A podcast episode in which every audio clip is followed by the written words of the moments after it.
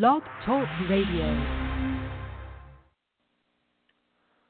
Welcome to episode number 146 of Thyroid Nation Radio Live, talk show and podcast, brought to you by Just Thrive Probiotic. I'm Tiffany Mladinich. And I'm Mary Shomon, and we'll be your And- host for today. Hi, Mary. How are you? I'm fine, Tiffany. How are you? Very good. Thank you. Mary is filling in for Dana this morning. Um, she has had some family tragedies, so please be sure to lift her up in prayer and love and light. And hopefully, we will see her back next week. But for this week, we're super, super excited to have Mary with us. And today, we are talking with clinical researcher, best selling author, and functional medical practitioner. Dr. Michael Ruscio, or Ruscio, we're not sure, can't wait to get that pronunciation correct, about SIBO, small intestinal bacterial overgrowth, and thyroid disorders. Uh, we're very excited to have uh, the doctor on to tell us more about SIBO. And uh, one thing that uh, we want to remind you all of is that uh, we would love you to check out Thyroid Refresh, uh, which is at thyroidrefresh.com. Uh, the Thyroid 30 app is coming soon, so we've got exciting news. So stay tuned by following us over at thyroidrefresh.com. And there's lots of new articles and information up at the site. So we encourage you to check it out and join us uh, if you want to really learn how to thrive and live with thyroid issues and really heal yourself on a, on a mind, body, and spiritual level. It's pretty cool, and you are highly featured in Thyroid Refresh, right, Mary? Lots of articles and stuff Yes. from you, which is very cool. Uh, yes, I'm excited to be uh, the thyroid uh, patient expert, and I've got a lot of different articles, informational pieces, and some background. And so, if you want to learn about thyroid disease, we've got pretty much every aspect of it covered up at the site. So, start reading, people. Yeah, it's very cool, very cool. Okay, also make sure to check out thriveprobiotic.com. That is the sponsor for the show. We're so excited that they are sponsoring us and spore based, very unique, verified to survive gastric acid, of course, gluten, dairy, sugar free, non GMO, the mandatory minimums for any probiotic, and proven to reduce endotoxins, triglycerides, and symptoms of leaky gut. And it looks like he is already with us, so let's get this thyroid nation thriving with no further ado. Good morning. Is it Dr. Ruscio? It's pronounced Ruscio. Ruscio. And good morning. Good Uh, Ru- morning. Ruscio. It, Thank look- you so it much. looks like Ruscio, but but it's pronounced Ruscio. Yeah. Good morning. It's great to be here. Thank you so much. I understand it was quite the journey to get you on, the the scheduling and everything bouncing back and forth. Yes. so we're well, so happy you're I'm here with the, us today. I'm in the I'm in the clinic on Wednesdays, and uh, so it, it makes it really challenging Ah. scheduling. We had to wait a while till we had an opening in the morning, um, but here we are. And here we are. Well, we're so happy that you have made it with us here today, and uh, so excited for all your patients that are lined up with you in the clinic today. All right. Yeah. Well, we always love to hear because many practitioners have their own story, their own journey that led them to this place. So, do you mind uh, sharing with us about that? Yeah, of, of course. Um, my journey went back to when I was in college, and I was on the pre med track, and I was fairly intent on going into conventional medicine at that point. But as I'm sure other guests have shared, sometimes life experiences steer you in a slightly different path, and I was no exception. I started having you know, from being an otherwise very healthy at this point 23 year old who was also a college athlete, I started having very debilitating insomnia. And if anyone suffered with insomnia, they know that you know one night of poor sleep is is bad, but a couple of weeks of that strung together is just crushing. Oh my. and yeah. it's a very very debilitating insomnia where I would uh, wake up at three o'clock in the morning, not be able to fall back to sleep unless I went to the local gas station and bought a candy bar and ate some chocolate. Um, and in the voice inside my head is saying, "What are you doing?" but my biology just was was kind of out of control. Uh, I was fatigued during the day. I had brain fog, depression. Uh, was feeling kind of cold. Noticed my hair was thinning, and of course, this sounds very much like a constellation of symptoms that are associated with hypothyroid. And so that was one of the Mm-hmm. things that I thought I had. And um, I proceeded to see a few conventional doctors. All of their workups came back negative, and while I think they were wrong here that we see, and so that put me in a very precarious situation where I started to search and I found alternative medicine and, and really had my eyes more widely open to the wonderful field of integrative, functional, natural, alternative medicine, whatever term you want to use. And I found a doctor who thought I had an intestinal parasite. And I remember thinking to myself, this guy is crazy. I, I didn't go to Mexico. I didn't get food poisoning. I have no digestive symptoms. And so I actually didn't follow his advice and, and perform any testing. I, I instead went out and I did all this self research and diagnosing. Uh, I thought I had adrenal fatigue, so I did the adrenal support supplements. I thought I had poor thyroid conversion, so I did the thyroid conversion support. I thought I had heavy metal toxicity, so I did the detox protocols, and nothing really helped. And after a number of months, I said, okay, I need to spend that 300 ish dollars. And being a college student, $300 felt like a million dollars to me, but I figured I don't have anything to lose at this point, and I came back with an intestinal parasite an amoeba actually, and it was treating that infection that was the only treatment that allowed me to really see a lasting improvement in my symptoms. And it taught me a very valuable lesson, which is someone can have, in this case, salient to this audience, hypothyroid like symptoms that are actually not being driven by the thyroid at all. Uh, or perhaps you could make an argument that there's some downstream hormone conversion effects, but the, the primary cause is not the thyroid, it could be your gut. And it is possible to have a gut problem manifesting as solely non gut symptoms fatigue, brain fog, insomnia, joint pain, skin lesions, what have you. Um, and so, to give a, a, little bit more of this context, which I, I think is important, when I, I finished my training in alternative medicine, and even during my training, I found there was a wealth of phenomenally helpful information, but there also seemed to be a fair amount of dogma. Kind of the the, the rigorous academic examination of proposed tests and, proto- and proposed treatments that kind of appealed to me with my academic background and with my uh, you know initial appeal in, in looking into conventional medicine was absent there, and and there was many broad claims being made, and, and I would scratch my head and say, yeah, you know, are you sure there's any evidence to support this, or have you thought that maybe some of these views are a bit extreme? And uh, some people didn't like that, and it took me a little while to kind of get enough confidence in the questions I was asking as a student to really be fervent in some of those questions.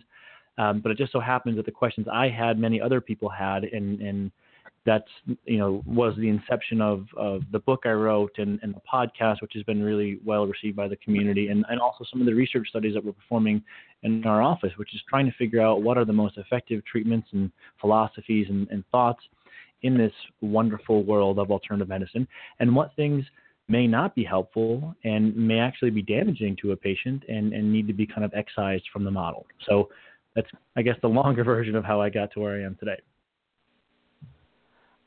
Well, that's, pretty awesome. I have a really Go ahead, Mary. I was going to say I have a really quick question just to say did you had you traveled outside the US or were you a big sushi Nope. eater? I think there's so many No. Interesting. Never been outside of the U.S. At that point in time, gosh, I don't even know if I had really discovered sushi. Um, I was in I was at uh, UMass, and I don't think sushi had kind of permeated to the culture back uh, back into Western Massachusetts at that point in time. So no no weird food, uh, or I should say sushi is not weird, but no food that would put me at risk, and no travel outside of the U.S. So it was very paradoxical. Yeah. Interesting. Very interesting. Uh, Dr. Um, Ruscio, it, it's Mary Shomon here. Uh, thank you so much for, for joining us today. Uh, I guess I have a very basic question because I know a lot of our listeners may not be familiar with the overriding condition that you're talking about. Uh, can you tell us a little bit about SIBO and what it is and why it's become uh, such an issue uh, and something that you have really focused a lot of your uh, professional attention on. Absolutely, and and there's there's maybe a little bit of a preface I should paint, which is there have been two areas I've been focusing on in my clinical practice. Eh, those are digestive conditions and a secondary focus on thyroid.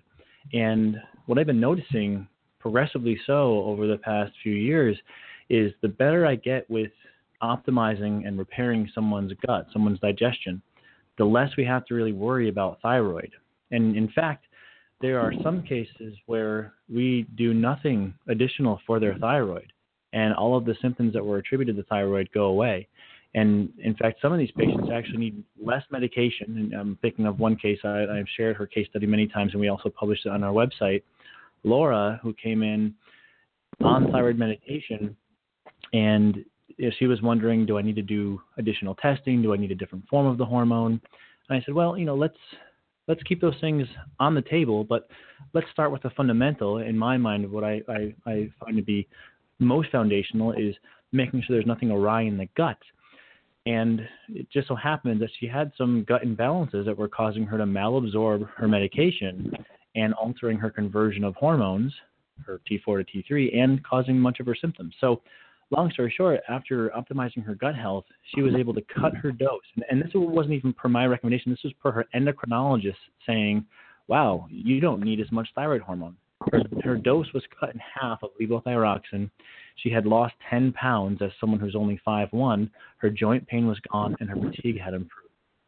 And so this, you know, there are many cases like this that have showcased, yes, the thyroid obviously is important, but I think there's a subset of patients who are looking deeper into thyroid for the salute for the cause of their problem, and they haven't yet realized that the cause of their problem may actually be a problem in their gut. Um, and, and there's a litany of problems that can occur in the gut. Small intestinal bacterial overgrowth is one of these problems. And people may have heard of candida or yeast is an overgrowth of fungus in the gut.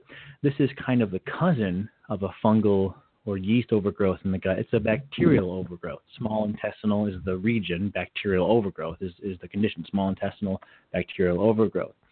And why this is relevant, one, one reason why I alluded to a moment ago, is you absorb your thyroid medication in your small intestine. So it's a very relevant point of digestion. Uh, it's not to say you just pop a, a pill, and, and even if it's something like Armour or WP Thyroid or Nature-Throid, whatever it is, even if it's the most well-balanced T4, T3, you know, devoid of fillers medication, you can be non-optimally absorbing that if your digestion, especially your small intestinal health, is not optimal. Um, so that's one key point. point, and then another or uh, two others. It's potentially the small intestinal uh, region is potentially one of the main drivers, if not the main driver, of inflammation in the body, which can cause problems with conversion, which can cause symptoms that may look like alteration of, of thyroid hormone levels. And then finally, we're seeing some research showing that autoimmunity may improve after improving digestion, and a high correlation between autoimmunity and um, thyroid autoimmunity specifically in conditions of the gastrointestinal tract and, and partially, most namely, the small intestines. Um, so, you know, I know it's kind of a broad lead in, but the, the the background on the canvas I'm trying to paint here is unfortunately sometimes people go deeper in the thyroid and uh, you know they're they're most in need of rectifying a problem in the gut that's causing their thyroid like symptoms. And that's that's my one goal in the conversation today is just to help people realize that while yes the thyroid is important and you want to have competent care and advice there if you're floundering you may be able to get to your goal by making a lateral move looking at your gut optimizing some factors there, and that may get you over the symptoms that you're floundering with. That makes a lot of sense. Oh. And uh, we know, you know, as you said, we know that uh, a, a, substantial percentage of autoimmunity can be tripped or triggered by uh, gut issues, leaky gut, in, inflammation in the gut, uh, dysbiosis. And uh, so, what you're really uh, asking us to look at is is the the role that SIBO and the small intestine can play in this overall picture. And I think it's important for uh, people with thyroid issues to realize that this could be the culprit behind why they're still not feeling well despite being treated uh, for their thyroid condition. Exactly, exactly. And and sometimes it's a little bit, uh, you know, perhaps counterintuitive, where people are thinking that the thyroid is the problem, and it, it, may be part of the problem, but the question is, what is the cause of that problem? And as you're alluding to, in some cases, the cause of the problem may be the gut, and, and the gut is kicking out inflammation. That inflammation is is then you have the autoimmune tie-in, or it may be it may be in some cases just a issue of inadequate absorption, and someone may just be floundering with ah, why can't I get my dose right? Well, it's right. it's you know because you keep having these cycles of inflammation in your gut where you're malabsorbing everything that you eat, including things that you ingest, like your thyroid hormone. Um, and I understand it can be frustrating because sometimes you're trying to pin the tail on the donkey with your with your dose. Um, but you know, I, I, again, sometimes it, it, the the thyroid hormones may not be optimal, but again, the, the cause may be a problem in your gut. You know, and I think that's that is a paramount failure in conventional medicine is that the gut doesn't get addressed before medication gets involved. I mean, like you said, they just go straight for the thyroid and, you know, don't take into consideration other factors, particularly the gut. I mean, as a practitioner in thyroid issues, you know, even with Hashimoto's or without, what is the percentage that you see with with SIBO? Is there is there a, a good percentage well, that you could throw out there? So here, here's a very interesting finding. There was recently a analysis done of about 1,800 patients, 1,809 patients, and this group of researchers wanted to see what the other uh, co-accompanying factors with small intestinal bacterial overgrowth were. And they were saying, well, let's look at things that are known to associate to SIBO, like use of acid-lowering medications, like your your PPIs, your your you know, your Nexiums and your Prilosec. Let's look at mm-hmm. immunosuppressive drug use. Let's look at prior intestinal surgery. All right, let's look at these things, and and so they were thinking they were going to find a high correlation there. They found the two highest corollaries to SIBO were either being hypothyroid or being on thyroid medication. So there's definitely wow. this strong connection between the two. Absolutely. So we're going to go with a healthy 98% on that one. And the, and the really sad part about that is that in conventional medicine, even for those patients that, you know, demand, you know, or or politely demand, uh, you know, even say for example a Hemoccult, which would be, you know, it has to be a comprehensive Hemoccult to even pick up those things, from what I understand. Would that be a fair statement? Um, potentially. What is uh, your I'm favorite not... testing? Let's let's say that. What is your favorite testing to be able to identify SIBO? Well, so it's a little bit of a Pandora's box that you're not that easy because um, it, it, well, the the the question may be partially fundamentally flawed, and I, and I think it's actually a failure of the alternative healthcare system, which places this very high value on testing. And there are certainly cases and conditions specifically where testing is very helpful and very much so needed. But there are many areas where the promise of, hey, this test will tell you what's wrong with you, and the delivery on that promise are very, very disparate from one another.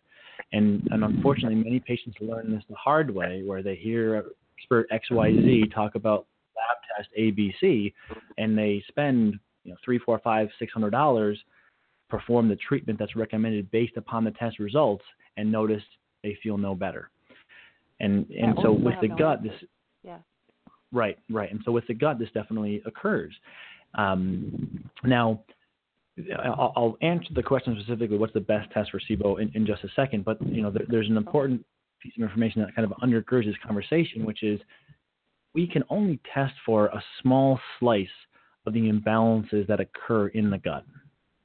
And so, just using arbitrary, let's say we can only test for one fourth of the imbalances that occur in the gut. Because there are other things that we know happen, but we can only assess these things via an, an endoscopy or, or invasive testing that's not available in routine clinical practice. So, if our testing, again, just using arbitrary numbers here, can only provide one fourth of the information of what's happening in the gut, if you then craft a treatment plan based upon one fourth of what's happening in your system, what's the likelihood that that treatment plan is going to be high? Right? It's not very good. And, and, and so the gut is this complex ecosystem of life. And again, we can only t- test a slice of it. So, what I recommend and what I lay out in Healthy Gut, Healthy You is a process that's driven by one's symptoms and one's response. We have this complex ecosystem, and um, go ahead. Sorry.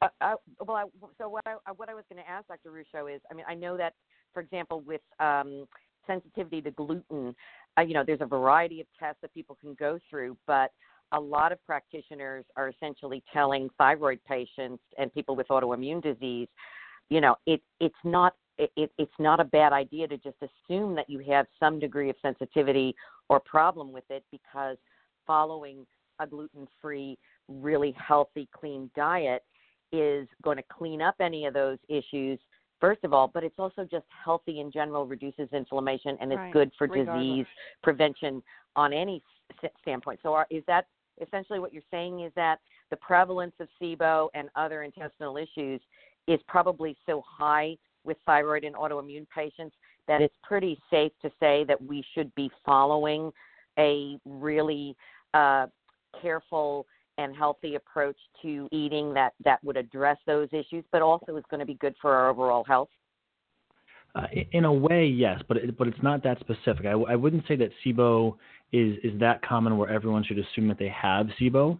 But I, I would say that if someone's taken some basic steps to improve their health and they're not responding, I would then undergo an approach to try to optimize your gut health and and honoring the fact that your gut is an ecosystem and not reducing it down to just SIBO or just H. pylori and that's and that's a, the process I try to bring to people in the book, which is let's present some different stimuli to your gut, see how you respond, and if it's the right maneuver for the host, then your health will improve. And this is where we reconcile. Why do some people report they feel better high carb and other people report they feel better low carb? Well, it's because no two ecosystems are exactly the same. Right. Some gut right. ecosystems may do better on a lower carb approach. Some gut ecosystems may do better on a higher carb approach. And we follow that through to help people find the best diet for them, the best probiotic for them. Um, and, and so SIBO could be part of it, but it's, it's important not to reduce this down to just SIBO because then all you do is follow the SIBO diet guides and the SIBO probiotic guides. But you know, you're, Right, you may be like someone who falls thyroid. outside of that. Right. and you miss the elephant in the room. Right. right. Exactly. Exactly. Now, would it, when people think of SIBO, they automatically think of antibiotics, and I don't. I don't want to derail your original uh, thing about testing and miss what you know, whether it be yes or no on testing and what your favorite one is. But it sounds like you're almost saying it's better to get the book and try these things that you lay out to see whether antibiotics may or may not be needed or whether you know I'd, I'd also like to know how you feel about intermittent fasting if you withhold uh, you know stimuli to the gut if the gut has that ability to reset itself like they're saying would that automatically you know uh, eliminate SIBO or have that potential or are antibiotics always needed in cases of SIBO Sure. Good, good question. So, really quickly, I guess, on, on the testing piece, the best method of assessment for SIBO is a breath test. There's a lactulose based breath test, there's a glucose based breath test. There's debate as to which one is better. I think you can make a case for either one, and the, the high level evidence, I think, supports that. Um, and to your, the, the next part of your question, do people need to test that? I don't. I really don't think so. And and and part of the reason for that is because again, there there's many things occurring that you you, you Yeah. may not be able to pick up. And so sometimes, uh, unfortunately, what happens is people make all of their treatment decisions based upon the one fourth of the data that they have from the test. And they're missing other factors, and so they keep beating their head against the wall, doing something that's clearly not working for them, but the test told them to, and so they fall into this nasty kind of cycle. Um, regarding antibiotics, so you know you can use antibiotics or herbal antimicrobials, but you this is something that many people won't need. You can start with diet and fasting. And in fact, one of the first things we have people do is a short modified liquid fast as kind of a gut reset. And then we have them go into some trials with different dietary approaches to find what diet works best for them. So fasting can be very helpful. Yes. Some people, though, especially if they're burnt out, and I'm you know the syndrome I'm talking about, not sleeping well, fatigued, stressed out, potentially overworked, underslept, then with these people you may have to be a bit more cautious with fasting. And that's it's not hard to adjudicate. You just have them try a fast, and if they have worse brain fog, worse fatigue, they're hangry, they don't want to kill their husband, or you know they they throw a fit at some point. Uh, okay, that healthy stressor of fasting was too much stress for that system, and so it's not a good maneuver at, at this point in time. But it's it's worth running that experiment because it can be very helpful. Uh, so we want to try to incorporate intermittent fasting uh, in addition to trying to find the right diet for some people. And the, the thing that's often left out of this equation when we're talking about, okay, we're improving our diet, trying to eradicate SIBO or the digestive symptoms like gas, bloating, abdominal pain, diarrhea, constipation that we think are attributable to SIBO, and we're not seeing the response from diet that we want do we now go to rifaximin? Do we now go to an antibiotic, or do, do, do we now even go to a herbal antimicrobial protocol? Well, the thing that's often missed here is probiotics actually function as antibacterial and antifungal and antiparasitic agents. And we've published three studies where, um, or case studies on our website, where patients had documented SIBO and or Candida on their testing that we never even needed to treat because they responded 100% to the probiotics that we had used with them prior to that. And un- unfortunately, also, there are some in the community who don't feel that probiotics are a good idea for SIBO, and that is absolutely counter to what the scientific evidence says. And it, this is what the strong majority of the scientific evidence says. Now, does that mean that a probiotic is going to help everyone? No. Some people will have a negative reaction to probiotics, but it is the minority.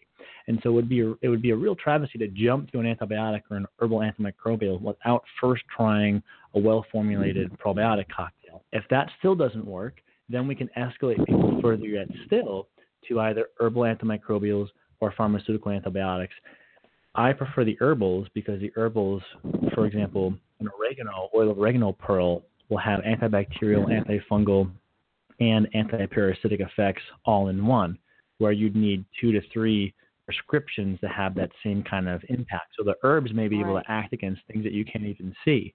Uh, I'm open to either, um, but uh, you know, and and this is the way at the end of the book we try to codify everything into a stepwise approach we don't go right to antibiotics or herbal antimicrobials. We start with diet, and then we see how you do there. We potentially escalate to probiotics, and then we potentially escalate further. And we account for someone's symptoms all along the way using their response to guide our decision making.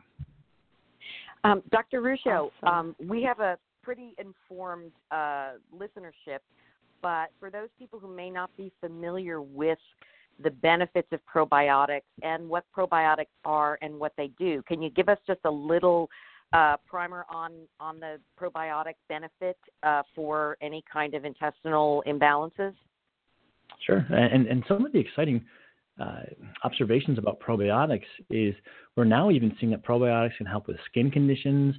Probiotics can help with anxiety and depression, and this is because we have this gut connection to many other systems of the body, and so it, it makes sense a intervention like a probiotic that improves the gut could then improve these other connecting systems of the body. But a, a probiotic is essentially healthy bacteria that, that has a beneficial impact on the host.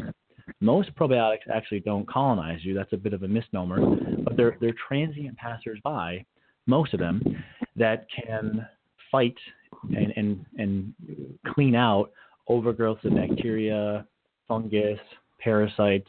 They can also help reduce inflammation. They can help to heal the barrier of the gut or reduce leaky gut. Um, and they can also even help people have their healthy bacteria return back to normal after perturbations from antibiotics. So there's there's many benefits. Some evidence is showing that probiotics may help with lowering cholesterol. There's a slight impact on blood pressure. Um, there's beneficial impact for inflammatory bowel disease, for irritable bowel syndrome, of course, uh, for symptoms like gas, bloating, constipation, and diarrhea. We have a number of clinical trials showing benefit. Uh, so probiotics are, are, very helpful. The probiotic landscape can be confusing to the consumer because there are hundreds of products, and I talk right. about in the and book different types. Yeah, we yeah. can right, and we can organize most probiotics into three categories, and then instead of just trying product after product after try a category one formula. There's a lot of them out there, but I'm going to try one of these category one formulas and see how I respond and learn if a category one probiotic is a good move for me or not. And, and category one is a mixture of lactobacillus and bifidobacterium strains. So on the ingredient label, you'll see lactobacillus acidophilus or lactobacillus whatever, and bifidobacterium whatever, and you'll see a number of strains that are lactobacillus and bifidobacterium. That's category one.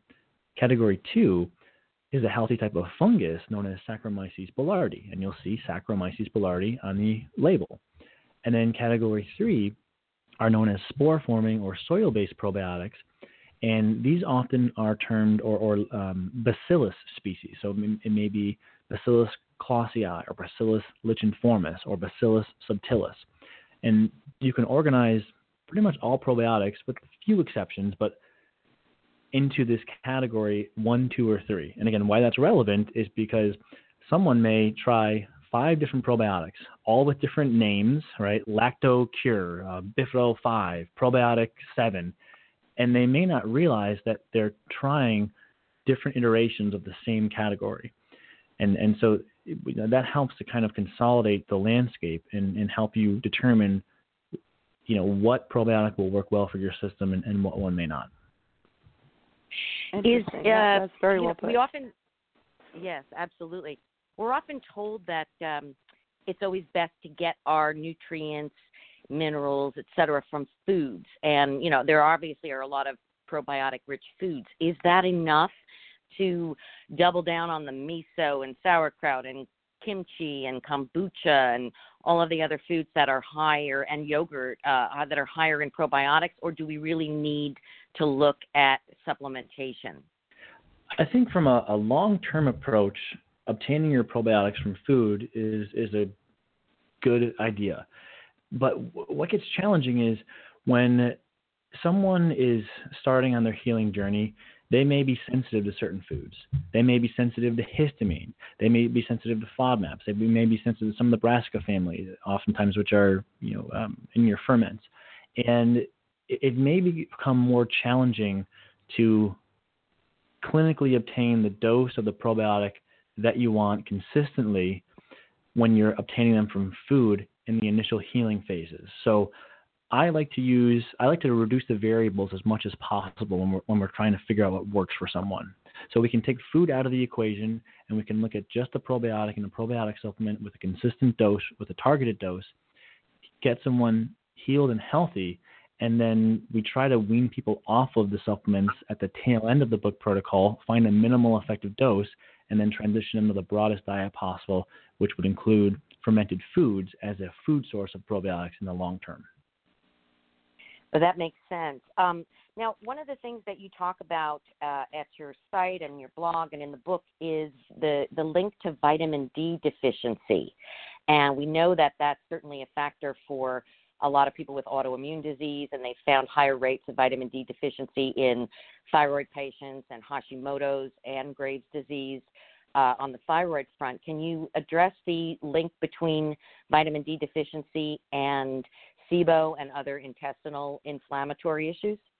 Mm, good question. And you know we're we're only, I think, scratching the surface or beginning to scratch the surface here with some of the research that's being done.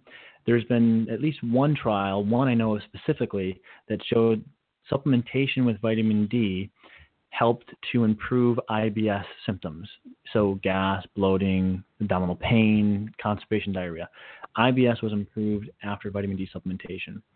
There was recently one or two papers published showing that vitamin D supplementation appears to help improve the health of the entire colony of bacteria in the gut or the entire entire ecosystem.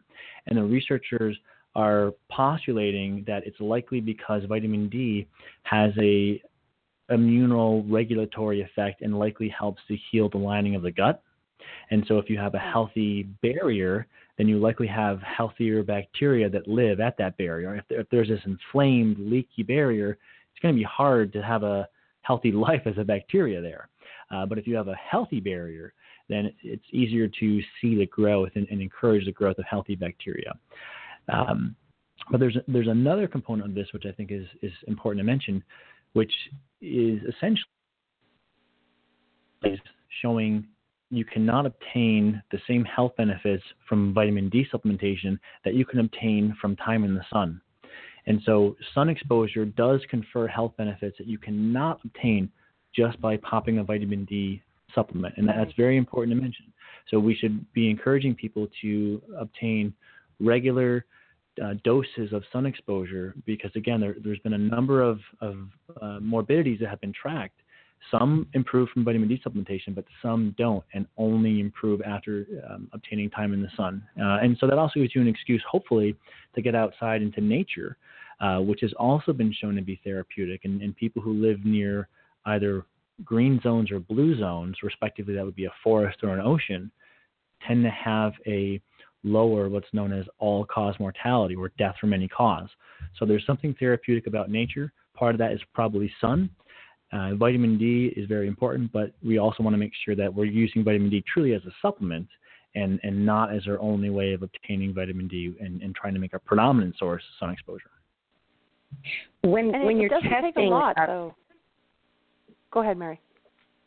Oh, I was just going to say, do you have an optimal level on uh, testing for vitamin D because I know the range typically runs from 30 to 100 is the normal range, and a lot of doctors will tell you, oh, if your vitamin D is 32, you're fine, but a lot of functional uh, and integrative uh, experts believe that that level should be much higher. I was wondering if you had a thought about where you like to see uh, people's vitamin D levels. Now, there was one analysis that looked at hunter gatherers and found that their vitamin D was about 45. Uh, and, right. and so I, I, don't think we know the answer to that question completely. Um, but I, I, don't agree with much of the field that we have to drive your vitamin D very high. I, I think you could, for, for some select cases of non responsive autoimmunity, experiment with trying to get someone into levels of 60, 70, maybe 80. I think there's some documentation that could support that. But um, what you see in many of the studies looking at vitamin D uh, for thyroid autoimmunity specifically is it doesn't take a, a, whopping dose to see an improvement in the thyroid autoimmunity. Um, and then there have been one or two studies that have shown that even with a reasonable dose of vitamin D, there was no response in thyroid autoimmunity. So, you know, sometimes I think we paint these things as, as panaceas, meaning, oh, you know, if I didn't respond to somebody, D, I've got to take more. If I didn't respond to more, I've got to take even more. And and I don't generally find that to be true. If if, if a therapeutic option is going to help someone, usually a, a moderate dose will show you some effect, and then I would just ride that treatment until you see a plateau in the effect, and then try to find the minimal effective dose. So for for vitamin D specifically. I think being around 40 to 50 is probably a good sweet spot. And there have been a, a few others, I believe. Michael Holick, who's who literally discovered 25 hydroxyvitamin D, recommends that same in the range of 40 to 50, um, and and potentially a little bit higher if someone has a non-responsive autoimmune condition. But that and this this kind of transitions us into TPO antibodies and what healthy levels of TPO antibodies are. And I have some thoughts that I think are perhaps a bit controversial there, but but important to share. And, and uh, you know, I'm happy to transition into that at whatever point you'd like to. I would love to hear your thoughts on that. Really quickly, though, magnesium plays a fairly important role, though, with vitamin D, correct? So if someone's magnesium deficient and yet they're taking high doses of vitamin D, that can be somewhat problematic. Would that be fair to say? I believe that to be fair. I haven't seen anything published showing a, a negative interaction between vitamin D and magnesium, although I haven't looked. Um, but I, I think this is why I recommend people try to get most of their vitamin D through sun exposure Right. and only are taking a small amount of vitamin D because we, we sometimes assume that just because it's a vitamin it has no negative consequence. But high doses of just one vitamin in the long term does run the risk of creating other imbalances as a secondary effect. So I try to really proceed cautiously uh, and not make the assumption that just because it's natural it has no potential negative side effect. And it know? doesn't take much, correct? I mean, you only need about what 15? Isn't it ridiculously taking about 50,000 IU's in 15 minutes of not even direct sun exposure? It can just be sitting outside and having your morning beverage or whatever in the shade, and you'll still intake quite a bit of vitamin D. Isn't that correct? It's it's super simple. Yeah, it's not hard. I mean, you know, most people anywhere from 10 to 30 minutes of unprotected direct sun exposure. The middle of the day is probably the best time to do this if you can, because you, you need to have enough heat from the sun to convert the cholesterol in the skin into vitamin D. but yes, it, it doesn't take a whopping amount, and and um, you know, unfortunately, what happens sometimes is the dermatology community would, would have you believe that any sun exposure is bad, and, and I always, yeah, it's always disheartening when I see someone walking around town on a sunny day and they're holding like a piece of paper over their face because they don't want the sun to touch them, as if they're like a vampire, Right. and any sun exposure is going to cause them to wilt away. Now, we don't want to go Jersey Shore the other direction and and be excessive, uh, and and there's and there's there's clearly this this inverted U with sun exposure, meaning avoiding the sun or not getting any sun exposure is bad for your health. Getting far too much sun exposure is also bad for your health. But there's this Right. very meaty part of the inverted U where we see people improve their health with consistent, so you know, uh, daily or weekly small bouts of exposure in the sun, and for and that varies based upon skin type. The darker your skin, the longer you'll need. Um, and we also lay out some specific guidelines for people in the book if they're saying, well, you know, how much, how long, how often. Uh, we lay out some guidelines, but as a general rule of thumb, anywhere between two to maybe five days a week, just roughly speaking, obtaining anywhere from about 10 to 30 minutes in direct sun exposure seems to be a reasonable uh, recommendation. Love that. That's so reasonable and doable. Yeah, yep, and, and you'll and it's good for your. I mean, you know, the, I should mention that regular uh, responsible sun exposure has been shown to reduce malignant melanoma, and the data here are a little bit less clear, but appears to also reduce non-malignant melanoma, like your squamous cell carcinomas and basal cell carcinomas. So, um, you know, there, there's a small, small subset of people who are exquisitely sensitive to the sun, and they probably have a strong family his, history of, of skin cancers. Um, so they'll want to, they're the outlier, and will want to be careful. But for the majority of people, paradoxically, uh, regular, responsible sun exposure is actually protective against skin cancer. Well, that makes sense. I uh, totally to agree. me. Yeah. Yeah, if it's helping the immune system function more effectively, that means that it's helping to go in and scavenge for uh, cancer and help prevent the development of skin cancer, much like it's going to help prevent the development of other cancers as well. Exactly. Yep. Uh, one thing we have not really touched upon, and we, we've, we've you've mentioned it, Dr. Ruscio, but um, let's go back to the issue of diet because you said that really is one of the foundational issues in addressing SIBO and intestinal inflammation. And uh, is there a particular diet? I know we're, we're sort of in the one size doesn't fit all area here, so it's not like I'm imagining you're going to hand us a food list and say, here's what to eat, here's what not to eat. But are there some general guidelines uh, that uh, that you talk about uh, as far as uh, things that we need to start looking at to reduce inflammation and in particular to address uh, some of the, some of the SIBO related issues from a dietary Yes. standpoint? Yep, yep, one hundred percent. And and the good news is is that when you organize the different lists of foods that could be problematic for people into a couple different diets, you can navigate or you can you can perform an initial trial on a diet and, and test if that diet's going to be the right diet for you or not. And and one of the really nice things is for most diets, it only takes about two weeks to get an initial sense of if this is the right diet for you or not. So if you hear two or three different diets and you say, wow, is this going to be three months on each diet? Nope. For most people, two weeks, reevaluate. If you're not clearly improving, then we move you to the next diet. And, and that way you can run through your, your dietary experimentation phase literally in a month and a half. It's, it's not necessarily uh, that, that difficult. Um, meal frequency is one. We talked about fasting. So fasting and meal frequency, that's not necessarily the foods that you eat, but it's the it's the frequency with how often you eat. So that's that's one thing to consider, and we provide some guidelines for that. But you want to figure out if you're someone that does better with frequent meals or less frequent meals. All right. So you know, a little bit of fasting, or someone who needs to kind of avoid fasting. Regarding diets specifically, there's two good starting points. One is a paleo diet, and this is not to say you have to.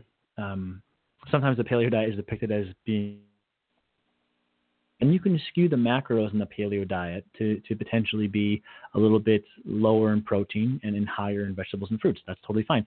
The point is to reduce common inflammatory foods, uh, grains being one, dairy being another, soy being another, and processed foods being uh, uh yet another yet still.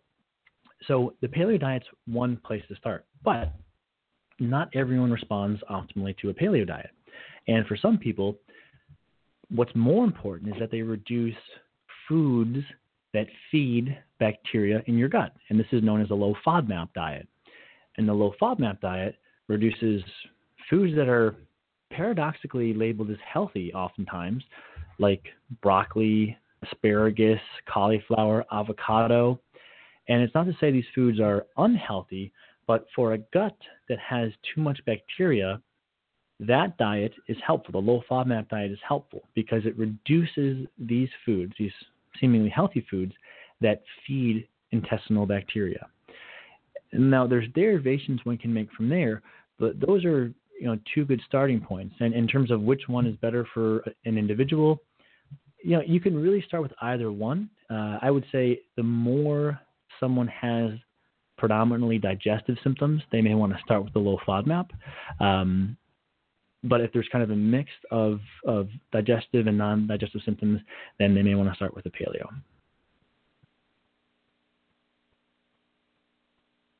Interesting.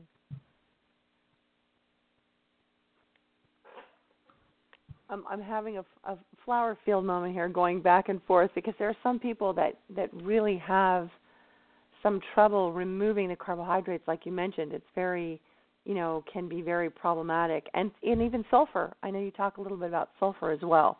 Mm-hmm. Well, I'm I'm so glad that you asked that question because, um, you know, I, I have a little bit of a different of, of a position on grains and gluten than than I think many do when commenting on thyroid, and I, I've actually become much more open to grains in the diet and even some gluten. And part of this is because I'm discovering that gluten isn't the primary dietary problem for all people. And I think that's actually a very reasonable statement. You know, I think it's it's unreasonable to assume that any one food is a problem for 100% of a population. So if you if you buy that premise, then what what what do we then start thinking about? Well, perhaps someone has a problem with dairy and with FODMAPs and they're also a little bit sulfur sensitive, meaning uh, you know they're they're very sensitive to vegetables, and there are some people that notice that vegetables really bloat them or, or flare their system. So if someone doesn't do well with dairy and they don't do well with many vegetables, their plate starts to shrink. And so once you start realizing that there's these different nuances in diet, and some people clearly have a problem with, let's say, FODMAPs and high sulfur vegetables, then you have to start looking for places where you can open up their diet. And, and I started allowing people to broaden their diet into grains. And, and I was someone who is who is, you know, somewhat staunch, uh, a staunch paleo supporter until I started looking at these patients who were going paleo and not getting any better. And I said, okay, I, I've got to start thinking more open here because this isn't working. And so we'd have some patients introduce grains, and some patients even introduce some gluten and they would actually start feeling a lot better. Um, and and this is, I think, a very defensible position. And I just, you know, if I may quickly just chime in on a study that was published in Italy just recently. It was a multi center prospective analysis where a group of physicians tried to really get a deep understanding for non celiac gluten sensitivity, what it looked like, what tests may be used, what were the co accompanying symptoms and conditions. And in this group of 12,225 patients that were that were assessed and screened diligently, it was found that about 30% of those, I'm sorry, um, of those patients, about 3%, not 30%, 3% were found to have non-celiac gluten sensitivity. So that's great. They they definitively documented that non-celiac gluten sensitivity is something that affects a subset of the population, and it can manifest as a wide array of symptoms: digestive, also dermatological, skin reactions, rheumatological, joint reactions, neurological, fatigue, brain fog, depression. So they did a great job of documenting that yes, this is a legitimate thing, and we can say that there are people who don't have celiac who do have a clear problem with gluten. But I think the, the detail matters, which is the is three percent. Now, estimates because the because of the glyphosate in, in, in the U.S. may be a little bit higher, and rightfully so. Estimates of non-celiac gluten sensitivity in the United States range from 0.6 to 6 percent. Might they be even a little bit higher than 6 percent? Sure, but that's still relatively low. In this same study, they found that of the 3% who were found to have non celiac gluten sensitivity, 9% of those, we'll round up, make it easy and say 10, 10% of those had thyroid autoimmunity. And that was actually the most associated autoimmune condition to non celiac gluten sensitivity. So, yes, non celiac gluten sensitivity, sensitivity is a thing. And yes, thyroid autoimmunity is the most associated.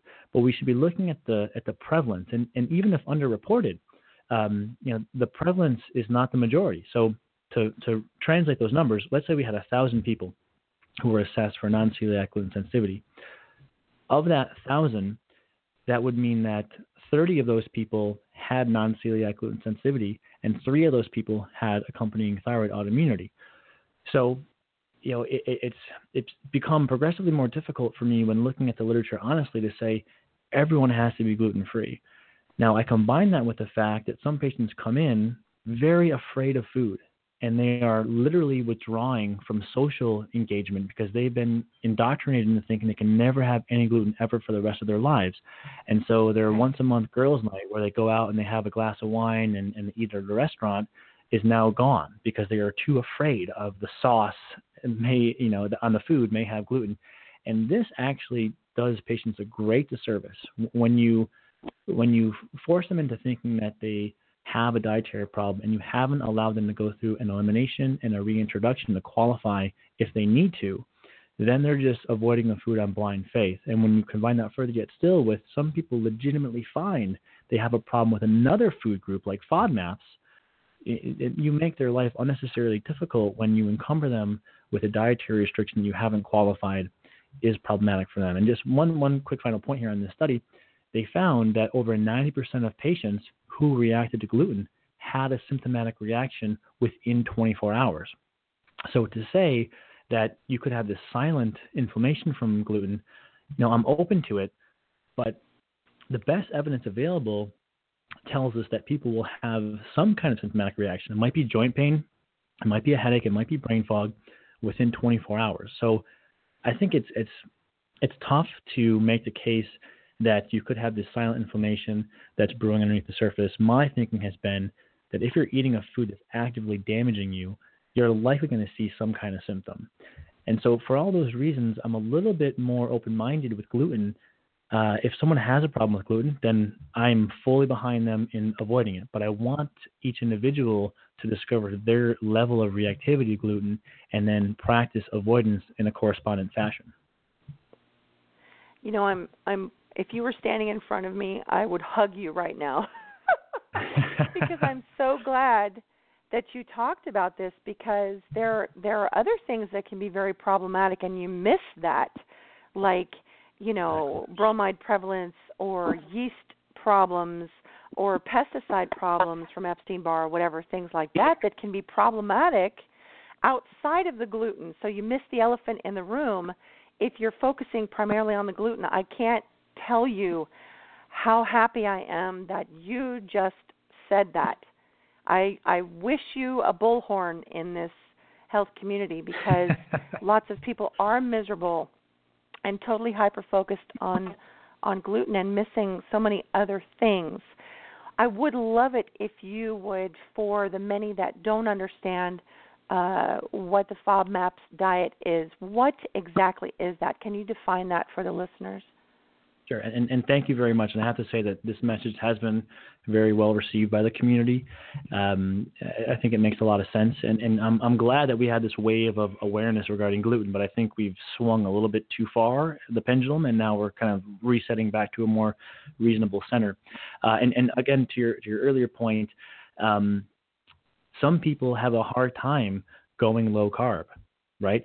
So if if they're sensitive to starches, I can I do. I can tell right. you right so, now, so, I have I get very depressed. I can't go potty.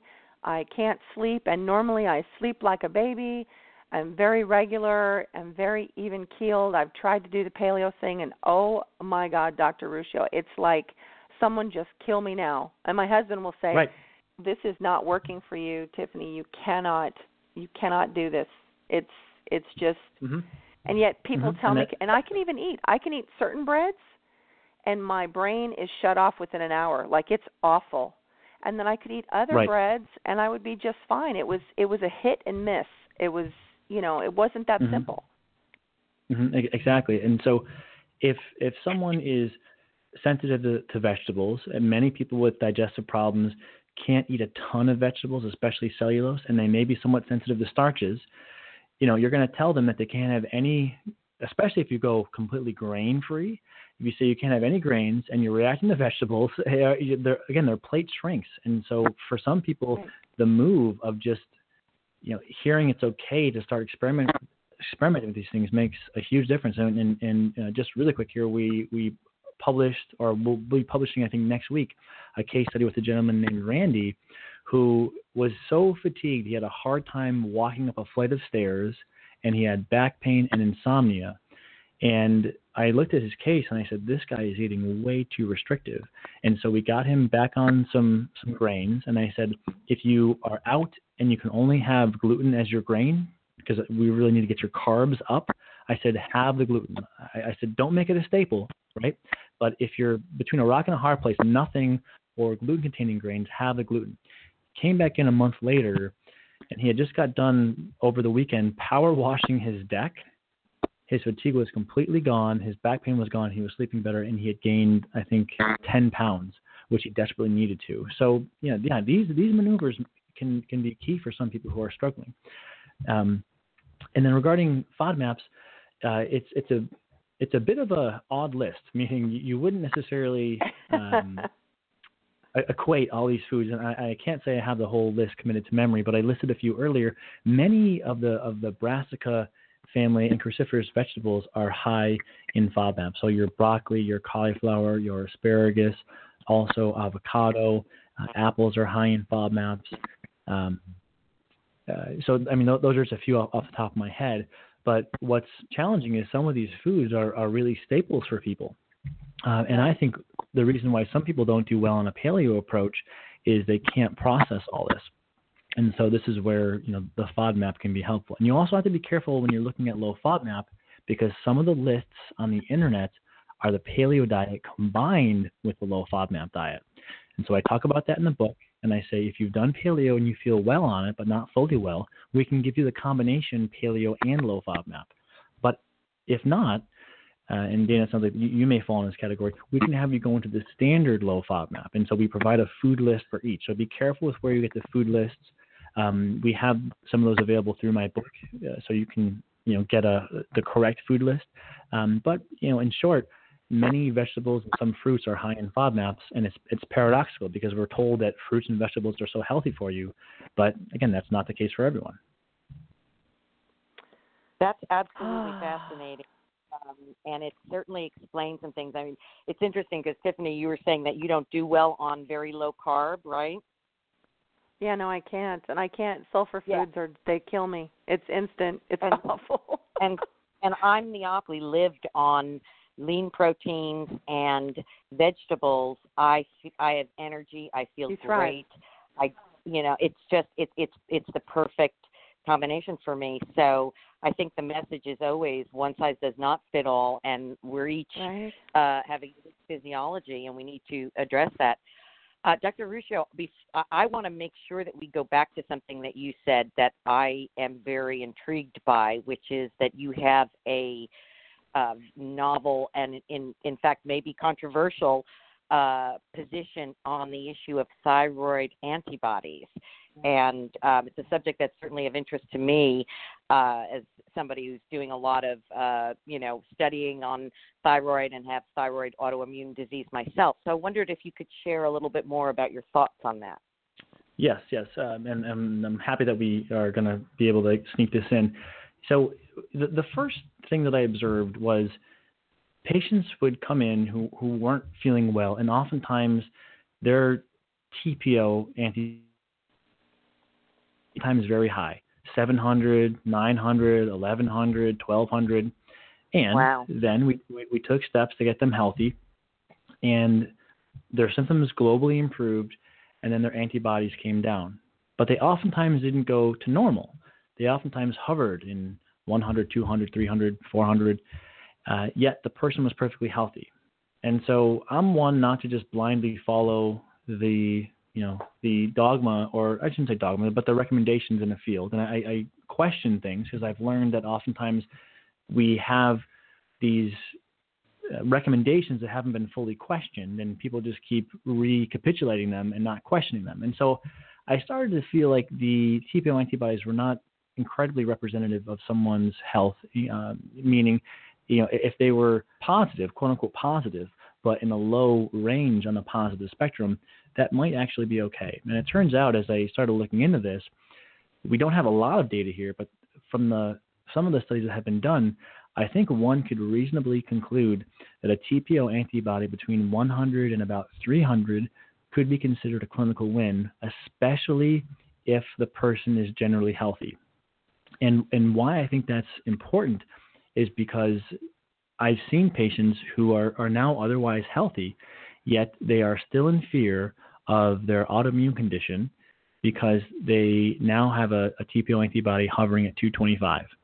And it just so happens that some of the literature that's been published that has tracked patients and tried to associate levels of TPO antibodies as a predictor of risk of developing hypothyroidism in the future has found 500 seems to be the cutoff point for people who are above 500 had a moderate risk of progression to hypothyroidism, and people who are below 500 had a minimal risk.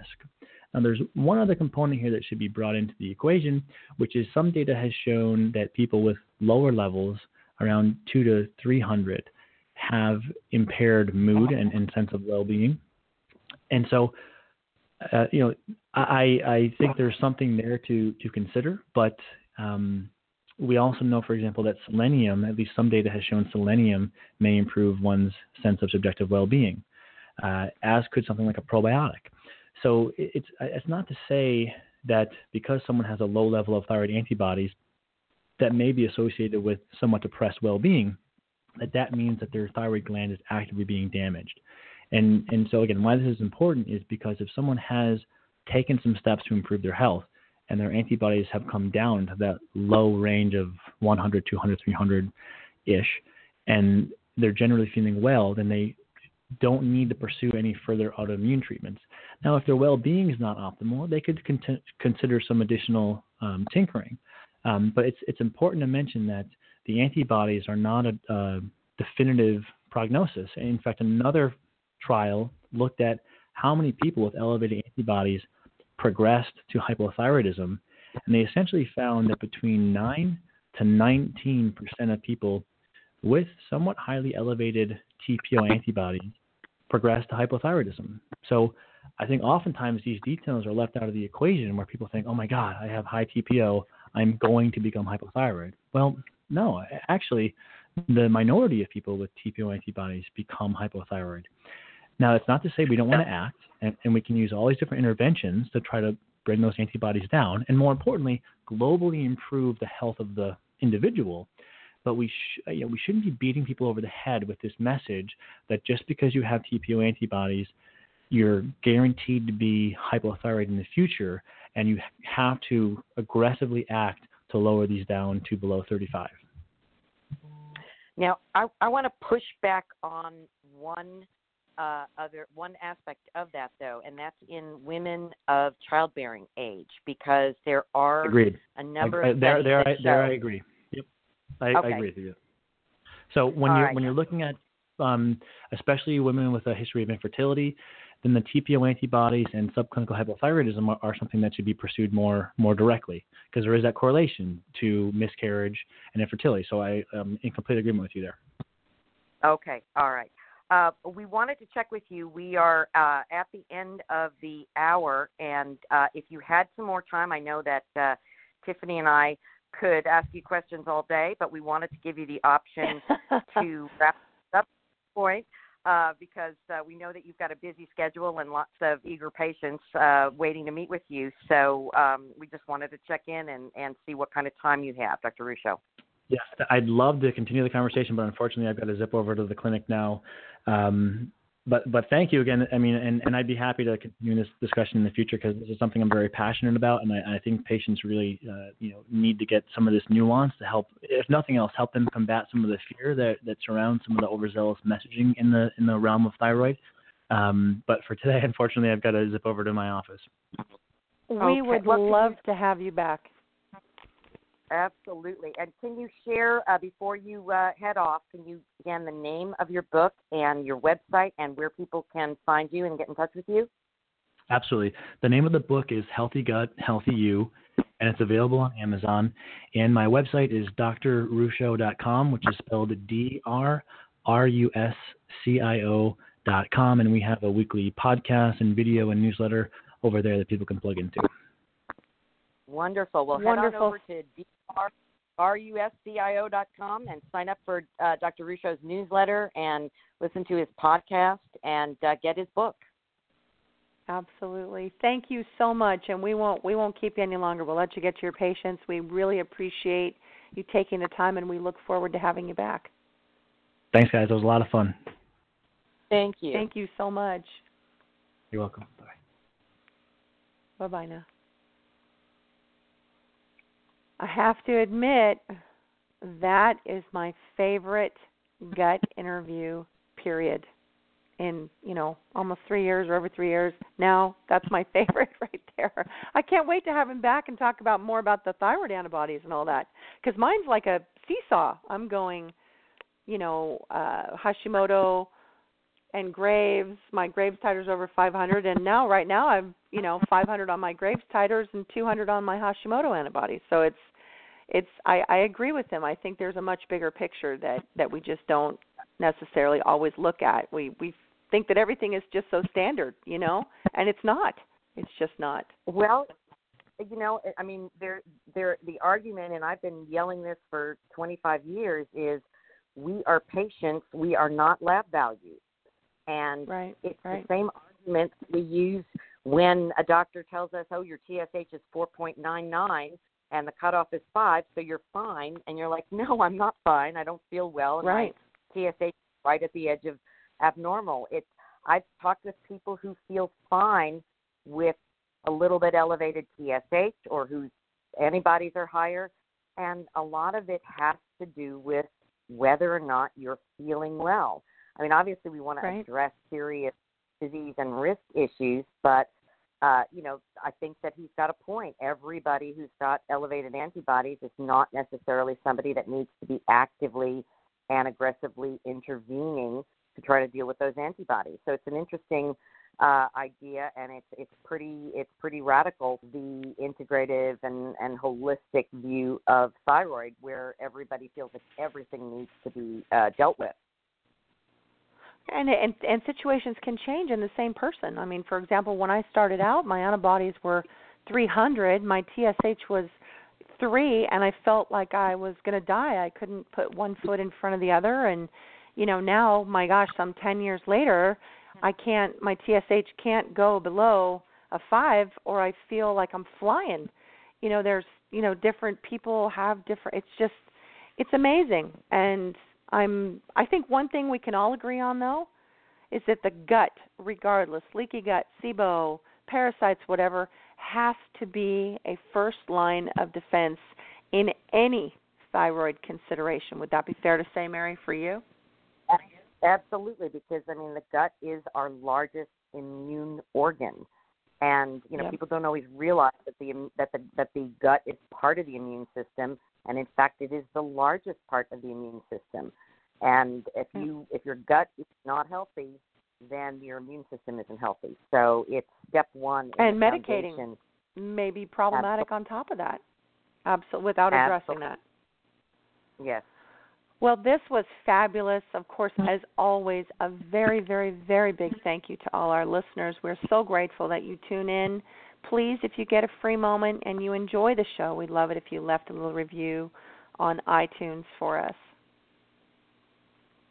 And uh, one of the things uh, we wanted to just uh, remind everyone is to check out our our sister uh, relationship with Thyroid Refresh, uh, which is located at www.thyroidrefresh.com. You can really think of Thyroid Refresh as a living, breathing thyroid lifestyle magazine and resource. Uh, there's a lot of inspiration, information, and support all in one place. Help them that I've written uh, happily and uh, uh, you know really uh, excited to share on cutting edge thyroid health issues. There's amazing recipes and instructional cooking videos. You can get access to our incredibly amazing community of thyroid thrivers and really embark on a thyroid wellness adventure. It's revolutionary. So if you want to check it out, go over to www.thyroidrefresh.com. Absolutely. And of course, if you've missed any of the Thyroid Nation radio podcasts, super easy to download, listen to them at your leisure, iTunes, Stitcher, Google Play. A very big thank you as well to thriveprobiotic.com. And most importantly, Dana, Mary, and I would like to remind you, and you heard it you hear it confluently through every single show that we do. We want to remind you that wellness is a journey and takes continual maintenance and individual evaluation. You have your own built in diagnostician. We heard Dr. Ruscio say it many times to listen to your body, try different approaches. We have incredibly intelligent people but there is no such thing as one size protocol fitting all for every thyroid patient. It doesn't exist. So please be sure to listen to your own body and be mindful of what it is telling you. This is Tiffany. And this is Mary. Your Thyroid Nation Thrivers, bringing the collective voice of thyroid thrivers worldwide so that together, united, we heal. And we are. Thank you so much, Mary, and much love and light to Dana. We're thinking about you. Have a great week, Absolutely. everybody. Thanks. Bye bye. Bye bye, Mary. Thank you. Thanks. Take care, honey. You too.